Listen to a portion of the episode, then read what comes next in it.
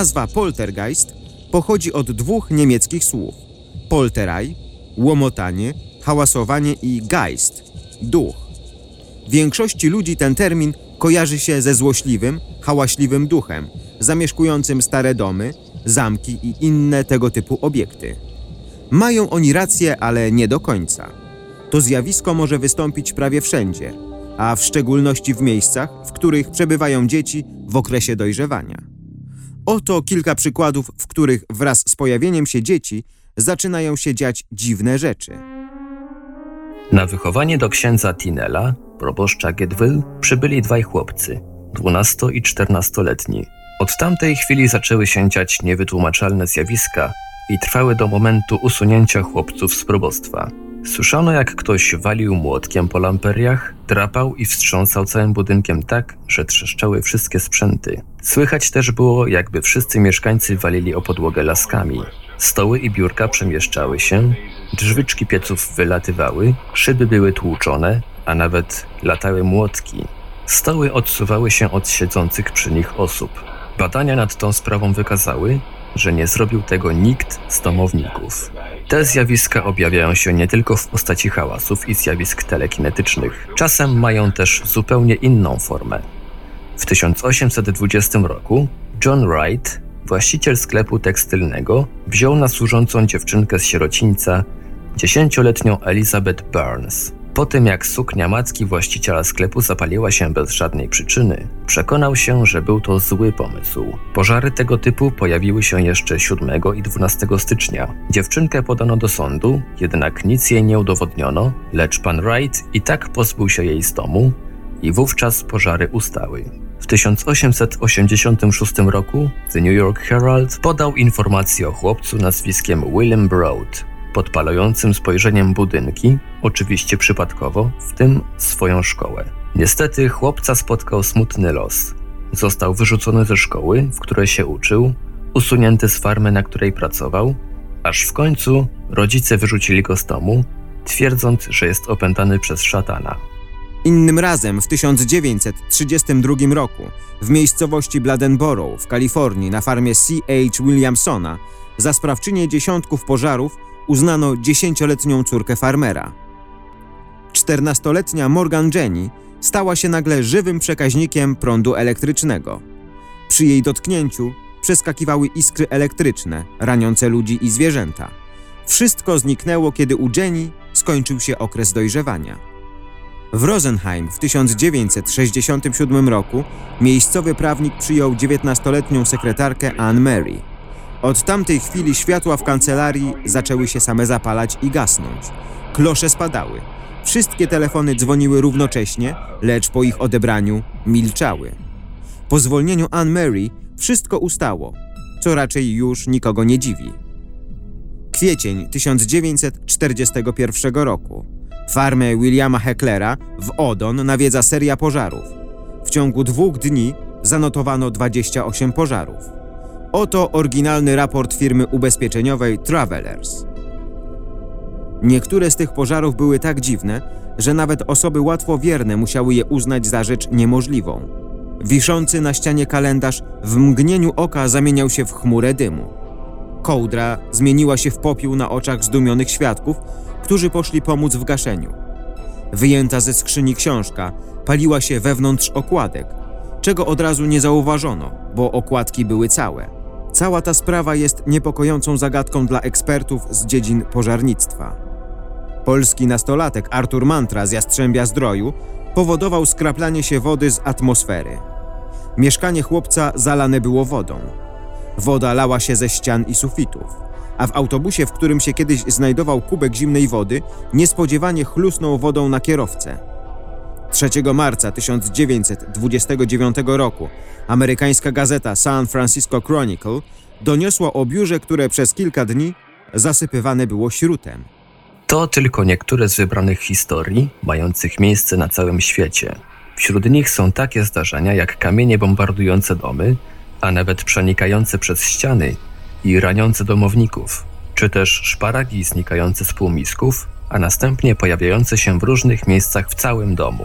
Te fakty mogą świadczyć o zupełnie innym podłożu omawianego zjawiska, mianowicie o tym, że poltergeist nie musi być wcale duszą człowieka uwięzionego na naszym świecie. Być może sprawcami tych dziwnych zdarzeń są sami nieletni, nie zdający sobie sprawy ze swoich zdolności lub nie panujący nad nimi, a może też młode osoby po prostu przyciągają tego typu zjawiska. Jedno jest pewne, tej sprawie należałoby się dokładniej przyjrzeć, aczkolwiek należy wątpić, by udało się uzyskać jednoznaczną odpowiedź na pytanie, o co tu tak naprawdę chodzi.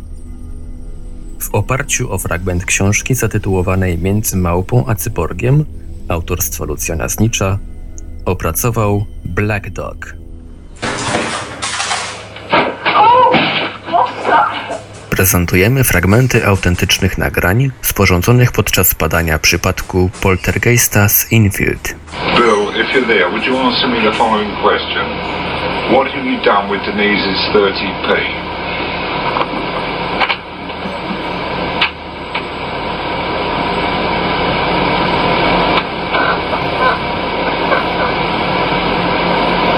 It's just the radio. That's it. Can you say that again, please?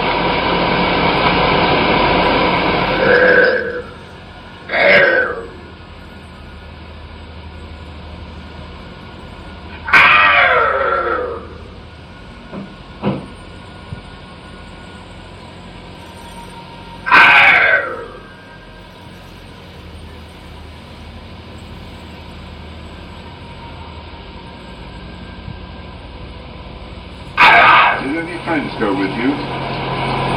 Yes, all of them. All the dogs, 68 dogs. So what do you got 68 dogs for? So that they can protect me from you killing me. They can guard your head off. How can we kill you, Bill? You can shoot me off. Now how do we, how can we shoot you? Was that 53 years ago? Yes, 53. I counted 53. I think that was right. I'll ask you again, was it 53 years ago? It was. Thank you. Ah, Alright, we've now established that she moved away 53 years ago. And I'll ask you the question again. Did you die this year? The sooner you get to sleep, the sooner it's going to be quiet. What's?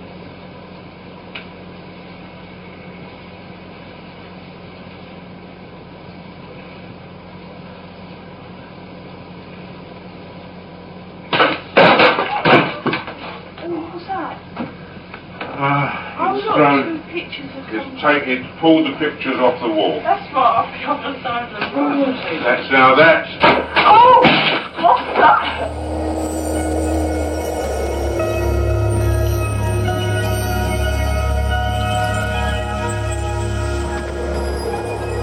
Zjawisko poltergeista jest prawdopodobnie źle rozumianą formą zjawiska paranormalnego, przynajmniej w połączeniu z nawiedzonymi domami. Słowo poltergeist w języku niemieckim oznacza hałaśliwego ducha i przez wiele lat badacze sądzili, że hałaśliwe duchy powodowały zjawiska, o których im donoszono. Sądzono, że wydarzenia, które miały miejsce w nawiedzonym domu z udziałem poltergeista, były powodowane przez siłę zewnętrzną. Gdy stwierdzono jakiś prawdziwy incydent z udziałem poltergeista, okazywało się, że był to wynik działania zarówno inteligentnych duchów, jak i odczynników ludzkich. Istnieją również przypadki, w których badacze są pewni, że wydarzenia były spowodowane przez obydwa czynniki. Wierzę, że jest możliwe, że jakieś miejsca mogą przyciągać obydwa zjawiska. Po pierwsze, spójrzmy na dwa różne rodzaje zjawisk, które zwane są poltergeistami. Przypadki poltergeistów są wynikiem działania prawdziwych, inteligentnych duchów, gdy podobne do poltergeista zjawiska są efektem działania odczynników ludzkich. Co powoduje, że tak trudno zdefiniować, czy faktycznie zjawisko jest połączeniem obydwu czynników. To, że w nawiedzonych miejscach skumulowana jest taka ilość energii, że umożliwia to duchom byt w tych miejscach oraz dla podświadomej energii od czynnika ludzkiego potrzebnej do manifestacji. W obu przypadkach mają miejsce podobne zjawiska, takie jak odgłosy pukania i tupania, hałasy powstające bez przyczyny, uruchamianie się stojących przedmiotów takich jak artykuły gospodarstwa domowego, trzaskanie drzwi, obracające się z przerwami światła, wybuchające ognie, latający brud i kamienie, napady fizyczne na tle seksualnym i wiele innych. W pewnych przypadkach takie wydarzenia mogą być namacalnym dowodem działalności duchów, jednak w innych, gdy występuje zjawisko anomalne, nie może ono być dziełem duchów. Wyłączając faktyczne przypadki, w których występowały negatywne i gwałtowne duchy, powszechnie przyjęta teoria dotycząca poltergeistów mówi, że ich działalność jest zwykle spowodowana przez osobę pracującą w gospodarstwie domowym. Taką osobą zwykle jest młoda dziewczyna, wzburzona emocjonalnie. Sądzi się, że taka osoba może nieświadomie manipulować przedmiotami znajdującymi się w domu poprzez psychokinezę, czyli moc przesuwania przedmiotów za pomocą mózgu. Ta kinetyczna energia pozostaje niespadana, jednakże nawet naukowcy głównego nurtu przyznają, iż taka energia może istnieć. Nie wiadomo jak dotąd, dlaczego ta energia kumuluje się u kobiet w okresie dojrzewania.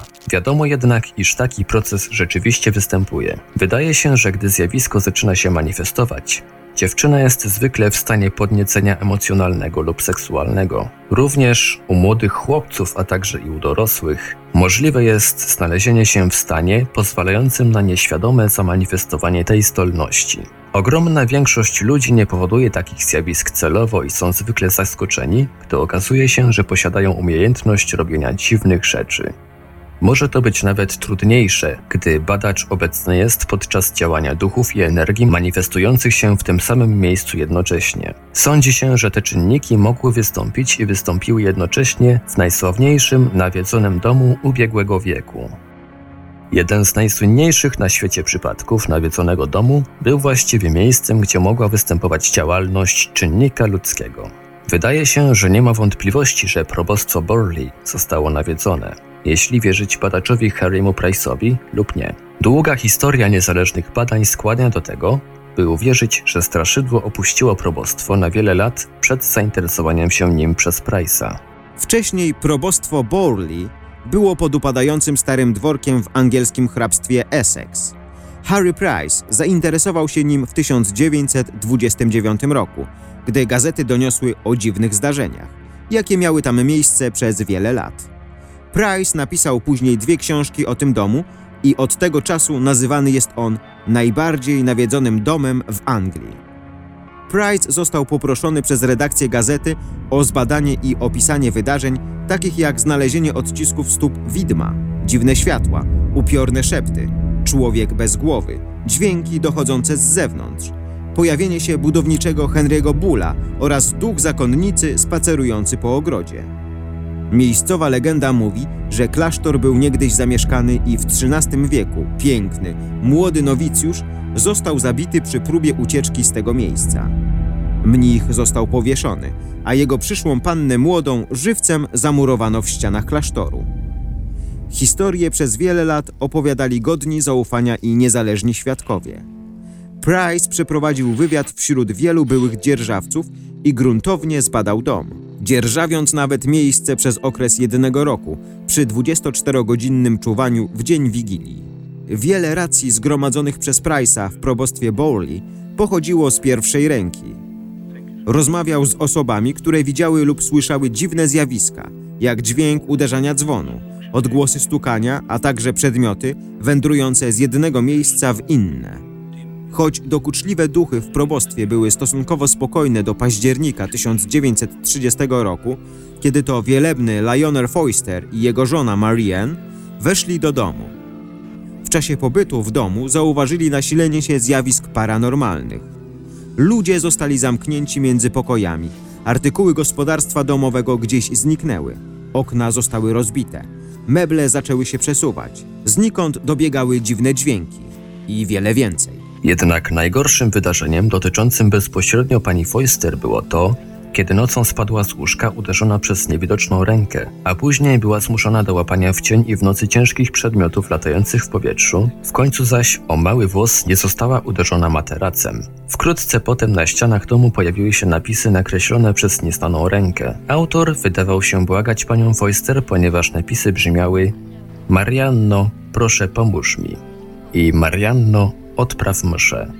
Ponieważ wydarzenia te rozgrywały się w obecności pani Foister, skłoniło to Price'a do przypisania jej nieświadomej manipulacji. Jednakże wciąż wierzył w istnienie upiornej zakonnicy i innych zjawisk, o których mu donoszono. Probostwo nie pasowało do przyjętej wcześniej definicji nawiedzonego domu który zyskiwał sobie coraz to gorszą opinię. Wbrew plątaninie zjawisk skoncentrowanych wokół Marianne, Price utrzymywał, że przynajmniej jeden duch znalazł w domu współczującą mu żonę proboszcza. Było to jedyne wytłumaczenie, jakie znalazł w obliczu tajemniczych wiadomości wypisanych na ścianie. Według Price'a probostwo Borley było w pewnym sensie katalizatorem zjawisk paranormalnych. Było to miejsce, które wydawało się przyciągać energię, jak również służyć jako akumulator, przez który Marianne Foister mogła nieświadomie stukać. W domu występowały trzy różne typy zjawisk. Duchy, które oddziaływały wzajemnie na badaczy, być może nawiedzała go również wspomniana zakonnica, a także podobne do poltergeista zjawiska, które objawiły się za sprawą pani Foister. Opracowała Istina www.istina.rin.ru tłumaczył Ivelios.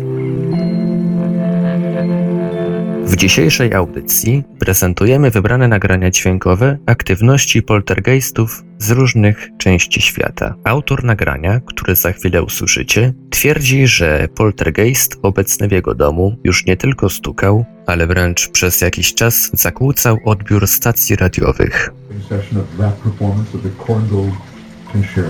Just imagine the foot stomping from the members of the Vancouver Symphony Orchestra responding to that performance by James Ennis.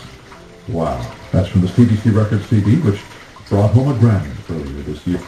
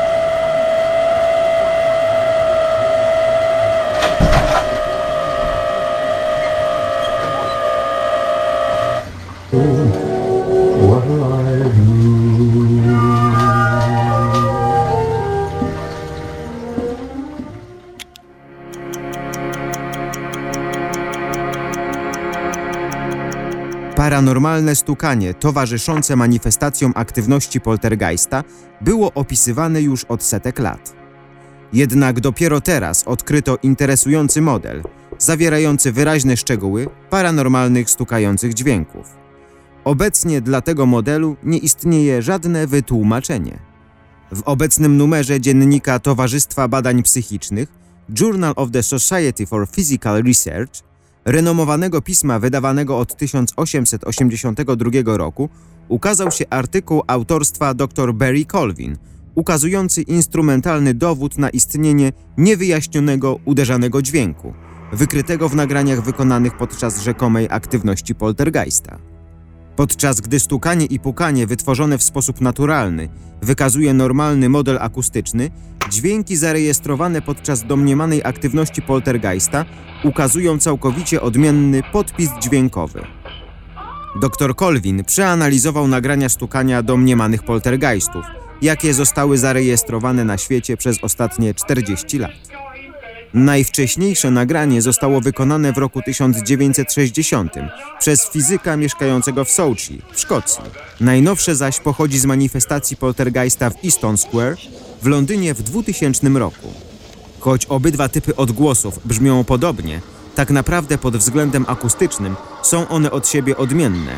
Choć efekt ten można zauważyć jedynie wtedy, gdy poddamy nagranie szczegółowej analizie. W analizowanej próbce znajdowało się 10 oddzielnych nagrań dokonanych na różnych urządzeniach rejestrujących. Gdy poddano te nagrania analizie, w każdym z nich wykryto wzorzec dźwięku, który jak dotąd pozostaje niewyjaśniony. Również próby odtworzenia tego wzorca zwykłymi metodami zakończyły się niepowodzeniem. Podstawowa różnica między stuknięciami poltergeistów a tymi wytworzonymi w naturalny sposób leży w szczegółach ich otoczki dźwiękowej. W przypadku normalnego stuknięcia Dźwięk, trwający zwykle kilka milisekund, zaczyna się głośno i stopniowo cichnie w ciągu jakiegoś czasu.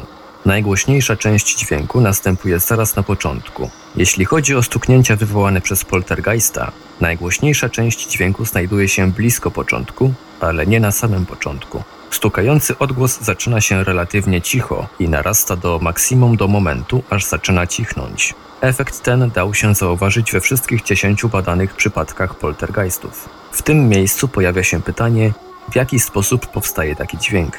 Istnieje dowód wskazujący na to, że dźwięk wydobywa się raczej ze struktury materiału, aniżeli z jego powierzchni, jak miałoby to miejsce w przypadku odgłosu wytworzonego w naturalny sposób. To zjawisko będzie badane w dalszym ciągu badań aktywności poltergeistów. Dr Colvin stwierdza: Odkąd byłem osobiście zaangażowany w badanie pukającego poltergeista w Andover, w hrabstwie Hampshire, gdzie było absolutnie jasne, że nie istnieje normalne wytłumaczenie dla obserwowanego zjawiska, zastanawiałem się, czy nagrane stukania były w jakikolwiek sposób odmienne od tych wytwarzanych normalnymi metodami. Teraz jest już jasne, że niewątpliwie są one odmienne. Wśród poddanych analizie próbek dźwięku była ta pochodząca ze znanego przypadku poltergeista w Infield w północnej części Londynu z lat 1977-79. Badanie doktora Colvina zostało opublikowane w jego artykule The Acoustic Properties of Unexplained Raping Sounds Właściwości akustyczne niewyjaśnionych stukających dźwięków w najnowszym wydaniu dziennika Towarzystwa Badań Psychicznych Society for Physical Research. A oto fragmenty jednego ze wspomnianych przed chwilą nagrań. Poltergeist z Sochi.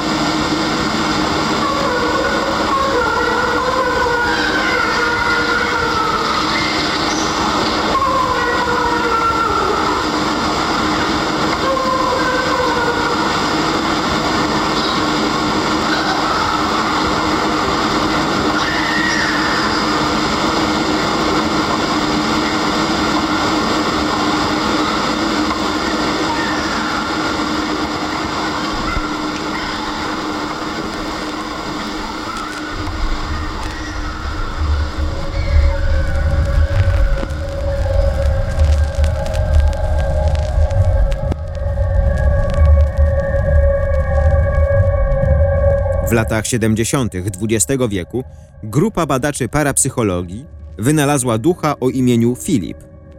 Ku ich zdziwieniu Filip w rzeczywistości nawiązał z nimi kontakt przez gospodarza niewiarygodnych zjawisk psychokinetycznych.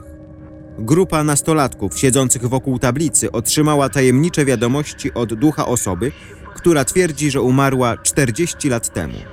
Paranormalne stowarzyszenie prowadzi seanse, podczas których jego członkowie kontaktują się z duchem, który porozumiewa się z nimi, stukając w stół.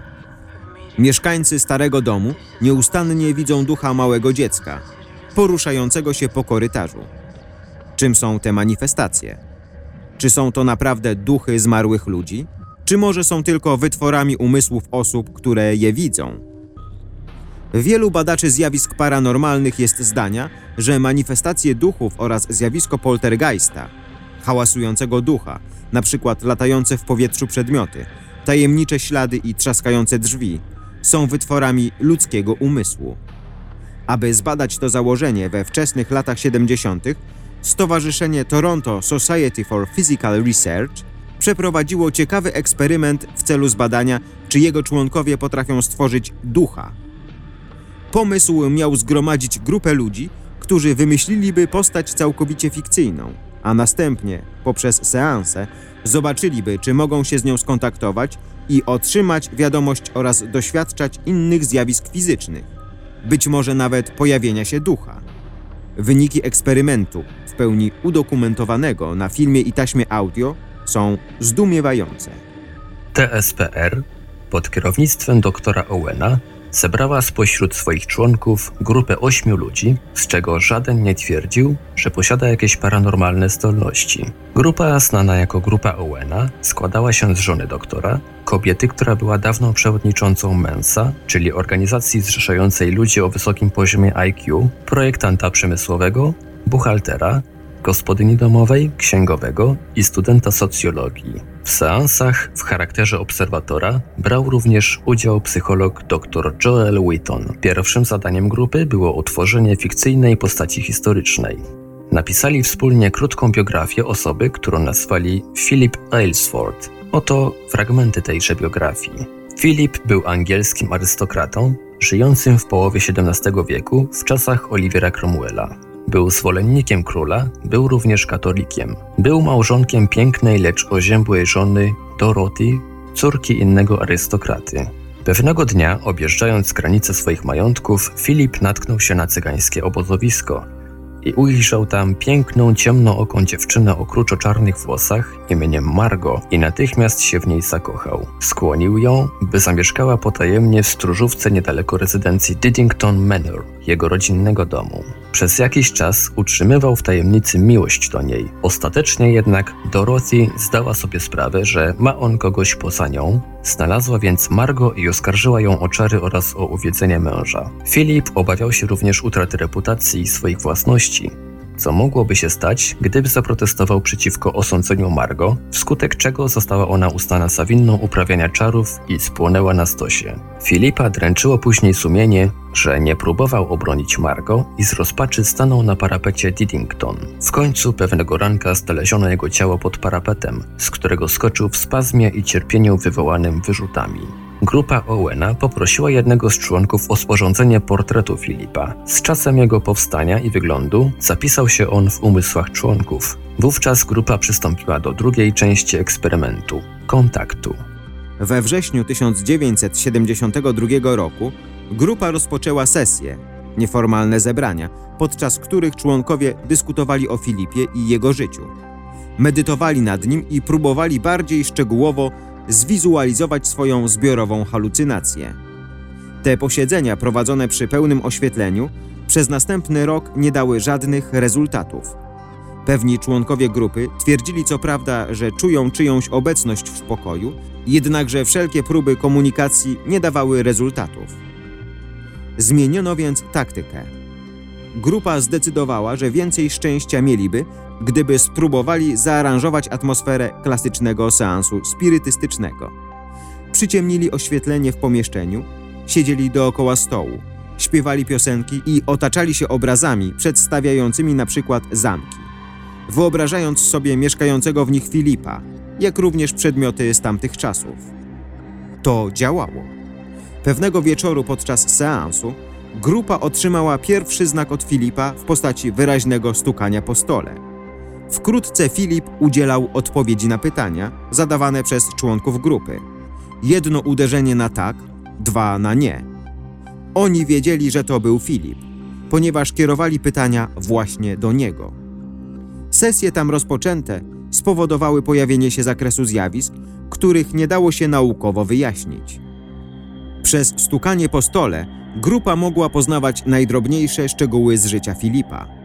Wydawał się nawet posiadać osobowość, wyrażając swoje upodobania i uprzedzenia, a także zdecydowane opinie na różne tematy, co pokazywał jasno poprzez entuzjastyczne lub niezdecydowane stukanie. Jego duch potrafił także przenieść stół, przesunąć go z jednej strony w drugą, mimo iż podłoga przykryta została grubym dywanem. Chwilami był to nawet taniec na jednej nodze. Było oczywiste, że stworzony przez wyobraźnię ludzi Filip posiada ograniczenia. Pomimo, że dokładnie mógł odpowiadać na pytania o wydarzenia i ludzi z jego czasów, wydaje się, że nie mogły być to informacje, których grupa nie znała. Innymi słowy, odpowiedzi Filipa pochodziły z podświadomości ludzkiej, z umysłów członków. Niektórzy z nich twierdzili, że słyszą szepty w odpowiedzi na pytania, nigdy jednak żaden głos nie został uwieczniony na taśmie. Psychokinetyczne zdolności Filipa były jednak niezwykłe i całkowicie niewyjaśnione. Gdy grupa poprosiła o przygaszenie oświetlenia, ten gasił je natychmiast. Gdy poproszono go o ponowne włączenie światła, uczynił to. Stół, przy którym siedziała grupa, prawie zawsze był punktem centralnym dziwnych zjawisk. Gdy członkowie poczuli chłodny wietrzyk przepływający po stole, zapytali Filipa, czy mógłby to rozpocząć i spokojnie zatrzymać. On mógł i zrobił to.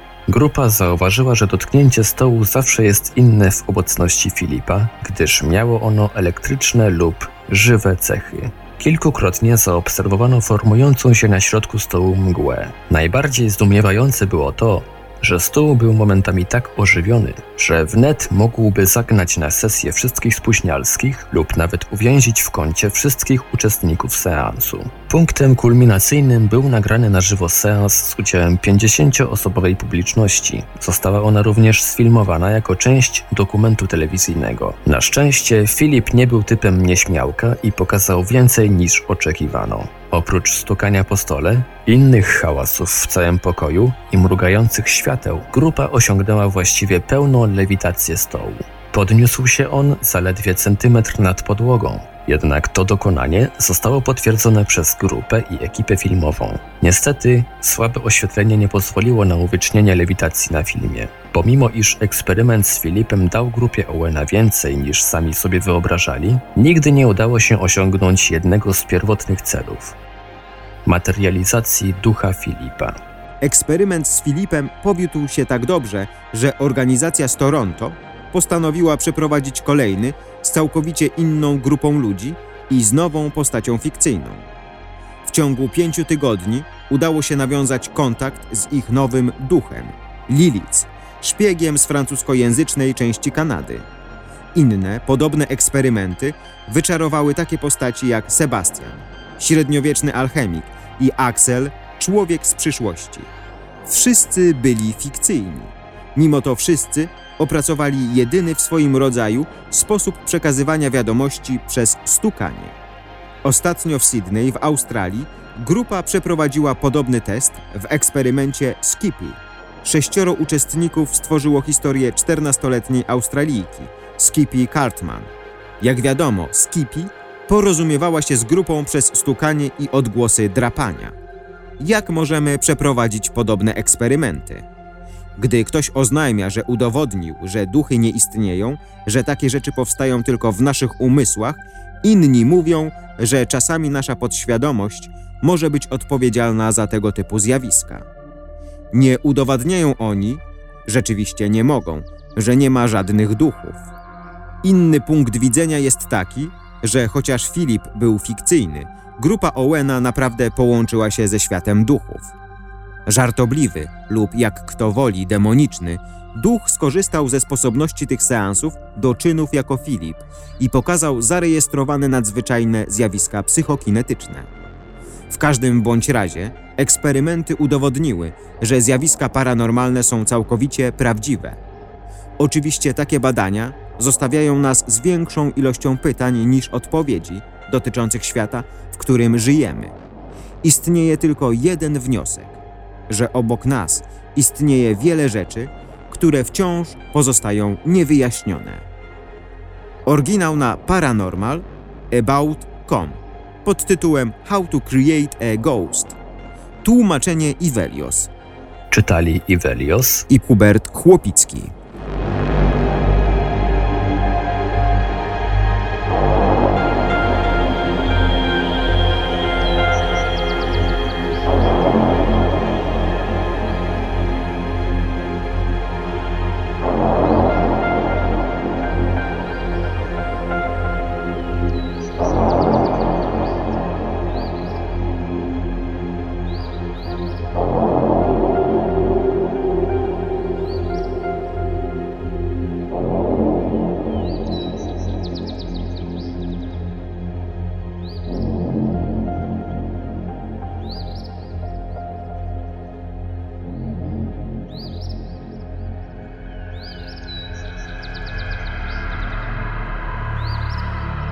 Paranormalium na Facebooku facebook.com ukośnik paranormalium.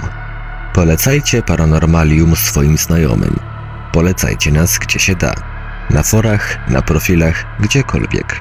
Niech społeczeństwo zrozumie, że UFO i zjawiska paranormalne nie są tylko tematem do żartów, ale też wartą zainteresowania dziedziną o najszerszych horyzontach poznawczych. facebook.com ukośnik paranormalium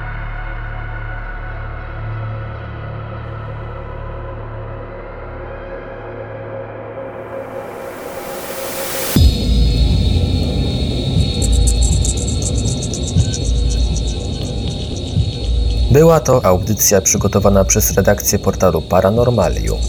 Dziękujemy za uwagę i zapraszamy do wysłuchania kolejnej audycji, którą opublikujemy już za miesiąc.